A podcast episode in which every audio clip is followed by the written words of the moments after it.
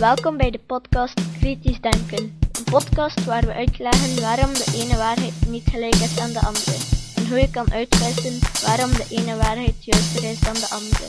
Waar we uitleggen waarom het belangrijk is om alles kritisch te bekijken, ook deze podcast. Goeiedag, het is vandaag 7 juni 2009. Ik ben Jozef van Giel en dit is de 16e aflevering van deze podcast. Vandaag doen we onderzoek naar de heilzame werking van Chinese kruiden. Chinese kruiden spreken bij veel mensen tot de verbeelding.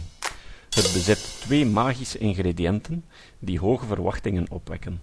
Het komt van heel ver, exotische oorden, en het is al heel oud. Als je iets wil weten over kwakzalverij, dan kan je altijd terecht op de website van de Nederlandse Vereniging tegen de Kwakzalverij, waar je stevast interessante artikelen vindt. Op 11 april jongstleden publiceerde Jan-Willem Nienhuys daar volgend artikel. Chinees bedrog met een kruidenmiddel. Het zogenaamd 100% natuurlijke kruidenmiddel Ia-Yi-Yan bevat een gevaarlijke overdosis aan medicijnen. De MHRA gaf kort geleden een waarschuwing voor Ia-Yi-Yan, betekent in het Chinees plus goed gezond, een middel dat onder diverse namen wordt verkocht, zoals Dragon Power Viagra, Dragon Light Maxman, Yangsheng, Wan en Dragon King. Tal van Chinese winkeltjes in het Verenigd Koninkrijk verkopen het. Op de website van de Chinese firma die het op de markt brengt, kan men de leugenachtige mededeling over de samenstelling lezen.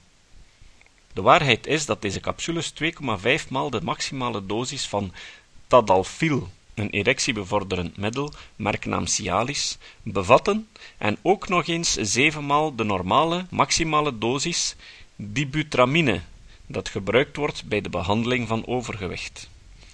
Die maximale dosis en het feit dat het alleen door een arts mag worden voorgeschreven, zijn er niet voor niets. Het zijn gevaarlijke pillen. De Chinese overheid is niet bij machte te voorkomen dat duizenden arme sloebers elk jaar in de mijnen omkomen. Die sterven grotendeels doordat de mijneigenaren zich niets van de officiële veiligheidsvoorschriften aantrekken.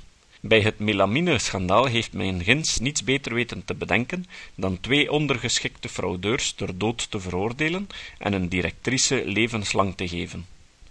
Men hoeft zich voorlopig enkel illusies te maken over de hoeveelheid toezicht op de vele Jacob van S. bedrijven die ginds kruidenpillen maken voor de export. Zelfs in Nederland is justitiële actie tegen bijvoorbeeld de makers van LibidFit, een ander Chinees kruidenmiddel dat een erectiebevorderaar bevat dat in Nederland in capsules werd gestopt, een moeizame aangelegenheid. En toezicht op de kwakzalverij in het algemeen staat op een laag pitje. Voorlopig kan de consument redelijkerwijs maar 1 ding doen: alle Chinese, geneeskrachtige kruiden en pillen beschouwen als even zoveel gevaarlijke kwakzalversmiddelen, en zeker als het gaat om erectiebevorderende middelen. Er zijn gewoon geen kruiden die hetzelfde effect hebben als Viagra, Cialis en Levitra. Anders hadden die kruiden al eeuwenlang een Viagra-achtige faam verworven. Iemand die kruiden verkoopt en dezelfde werking claimt, liegt. Of het werkt niet, ofwel heeft hij er Viagra-achtige stof in gestopt. Als men in de krant leest dat de Chinese centrale overheid erin geslaagd is al die miljoenen vrije ondernemers te beteugelen met effectieve en preventieve controles, dus geen kalfputdemperij, is er misschien reden om op dit oordeel terug te komen. In de Standaard van juni 2000 lazen we de volgende kop: geneeskrachtige kruiden niet altijd onschuldig. Doordat het verkeerde Chinese kruid in een afslankproduct was verwerkt, hebben 105 Belgische patiënten schade aan hun nieren opgelopen. Later bleek dat 18 van deze patiënten kanker hadden gekregen. Bij nog eens 19 anderen werd geconstateerd dat ze afwijkende cellengroei hadden. Dat staat in het nieuwste nummer van het vakblad New England Journal of Medicine, dat donderdag is verschenen. Op de website van SCEP vind je het volgende artikel: Chinese kruiden nog altijd niet veilig. Er moet een onderscheid gemaakt worden tussen kruidengeneeskunde en traditionele Chinese geneeskunde, meestal op zijn Engels afgekort als TCM. Bij TCM worden ook veel dierlijke middelen, dikwijls van bedreigde diersoorten, gebruikt. En, niet te vergeten, zware metalen. In hun kruidenmiddelen gebruiken ze eveneens, zonder dat op het etiket te vermelden, reguliere westerse geneesmiddelen. Vaak gaat het hierbij om verouderde gevaarlijke middelen, zoals fenfluramine, al jaren verboden in de meeste westerse landen. Dat laatste kostte afgelopen augustus in Hongkong nog iemand het leven. Het artikel gaat dan nog een hele tijd door, met een hele race sappige details te geven van gevaarlijke toestanden, met Chinese kruiden over nog maar een periode van enkele maanden. Veel mensen denken dat, omdat kruidengeneesmiddelen natuurlijk zijn, ze ten minste niet schadelijk zijn voor het milieu. Het volgende artikel geeft daar een interessante kijk op. Kruidengeneesmiddelen, een bedreiging van de plantensoorten. Op 13 januari 2004 schreef Marie Prins het volgende artikel. Het was al langer bekend dat sommige plantensoorten die populair zijn bij de gebruikers van kruidengeneesmiddelen dreigen uit te sterven. In het middenwesten van de Verenigde Staten was Echinacea angustifolia nog niet zo lang geleden een hardnekkig onkruid. Tegenwoordig is het een bedreigde plantensoort. De liefhebbers van de Amerikaanse ginseng, Panax gingifolius, hebben zodanig huis gehouden dat ook deze plant ondertussen tot de bedreigde soorten hoort. Van beide planten gebruikt men de wortel, dus is er geen sprake van plukken en weer laten groeien. Maar dit gevaar geldt niet alleen voor deze twee planten. In de elektronische editie van The New Scientist van 8 januari 2004 wordt bericht dat een vijfde deel van de plantensoorten waarvan de fabrikanten van kruidenmiddelen afhankelijk zijn, met uitsterven bedreigd worden. Ongeveer 2/3 van de planten die voor kruidenmiddelen worden gebruikt, wordt nog steeds in het wild geoogst, dus niet geteeld. Meestal door arme gemeenschappen in India, China en Afrika. Deze mensen verliezen hun levensonderhoud als deze planten uitsterven. Plantlife International beschuldigt de kruidenindustrie ervan dat ze geen maatregelen nemen om het aanbod van hun grondstoffen in stand te houden. In Groot-Brittannië oogsten 11 van de 16 firma's alle planten die zij verkopen in het wild. En de andere 5 telen slechts een klein deel daarvan. Een probleem is dat de vraag naar deze middelen sterk aan mode onderhevig is. Wat vandaag over de toonbank vliegt, wordt morgen misschien niet meer gevraagd. Dat moedigt niet aan om voldoende planten in leven te houden voor de volgende oogst. Als voorbeeld wordt in het blad Journal of Ethnopharmacology van 2003, volume 89, bladzijde 3, genoemd wat er gebeurd is met de Afrikaanse prunus, Pygeum africanum of Prunus africana. De bast van deze boom is in Europa, en zeker in Nederland, populair als een middel bij prostaatproblemen. In de nieuwsbrief Gezond van de Consumentenbond van augustus 2003 werden maar liefst 16 merken bekeken.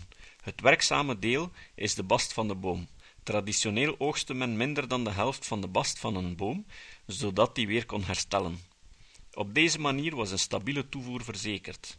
Maar door de grote vraag werden te veel bomen van al hun bast ontdaan of zelfs omgezaagd. Grootscheeps omzagen verwoest meteen het milieu waarin de boom op den duur zou kunnen terugkomen via nog in de grond zittende zaden. De markt stortte in en de voornaamste exporteur, Plantecam, moest zijn fabriek in Kameroen sluiten wegens te weinig aanvoer. Gebruikers van kruidenmiddelen zijn ook intensieve gebruikers van de woorden natuur en natuurlijk. Maar wat hun gebruik van deze middelen diezelfde natuur aandoet, daarover zijn ze of onwetend, of het laat hem totaal onverschillig. Toen ik deze reeks begon, was ik van plan om maar 1 aflevering te besteden aan fytotherapie.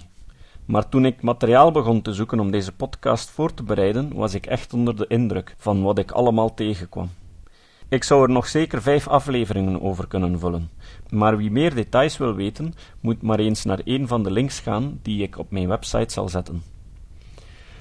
Toen ik begon met deze reeks, dacht ik dat ik vooral de goedgelovigheid van de mensen zou bespreken. Maar naarmate ik meer las, begon ik meer en meer te beseffen dat er een echte georganiseerde maffia achter zit. Ik wil nu enkel nog even enkele besluiten over kruidengeneeskunde op een rijtje zetten. Planten zijn complexe chemische fabrieken, die een hele reeks aan chemische stoffen produceren om te overleven en zich te kunnen voortplanten. Hieronder vallen natuurlijk stoffen die dienen om de plant op te bouwen en van energie te produceren, maar er zijn ook een hoop stoffen die de plant produceert om zichzelf te verdedigen tegen allerlei gevaren. Door een intelligent gebruik van deze stoffen kan de mens daar zijn voordeel uit halen. Door wetenschappelijk onderzoek zijn we erin geslaagd om van de meeste courante medicinale planten uit te vissen wat de actieve stoffen zijn, ze te isoleren en op die manier hun effectiviteit te verhogen. Datzelfde wetenschappelijk onderzoek heeft ons ook geholpen om van een hoop planten, waarvan men vroeger dacht dat ze geneeskrachtig waren, vast te stellen dat ze niets doen. Zo weten we nu bijvoorbeeld dat witte selder niet potentieverhogend werkt. Dat wetenschappelijk onderzoek helpt ons ook om de mogelijke gevaren van de planten te onderzoeken. Bij moderne geneeskunde worden de geneesmiddelen heel nauwkeurig gecontroleerd op hun chemische samenstelling, zodat de effecten beter gecontroleerd kunnen worden. Onder die effecten kunnen er ook slechte effecten zijn, maar die worden ook onderzocht en beschreven, zodat een arts die een middel voorschrijft ook kan inschatten of de positieve effecten wel opwegen tegen de negatieve. Bij heel veel kruiden kennen we niet alle effecten. Erger nog, blijkbaar weten we van heel veel kruidenpreparaten niet eens wat er allemaal in zit. Is het dan niet roekeloos om voor een probleem een middel te nemen dat allerlei effecten kan hebben, maar je weet niet of het baat en ook niet of het schaadt? Het citaat van deze week komt van Richard Dawkins. Dawkins is een van de meest invloedrijke evolutiebiologen ter wereld. In zijn boek De Zelfzuchtige Genen geeft hij een indrukwekkende alternatieve visie op evolutie. In het klassieke beeld van de evolutie spreekt men over de selectie en het overleven van de soorten als basis voor de evolutietheorie. In De Zelfzuchtige Genen legt Dawkins uit dat evolutie niet over de soorten gaat, maar over het overleven van de genen.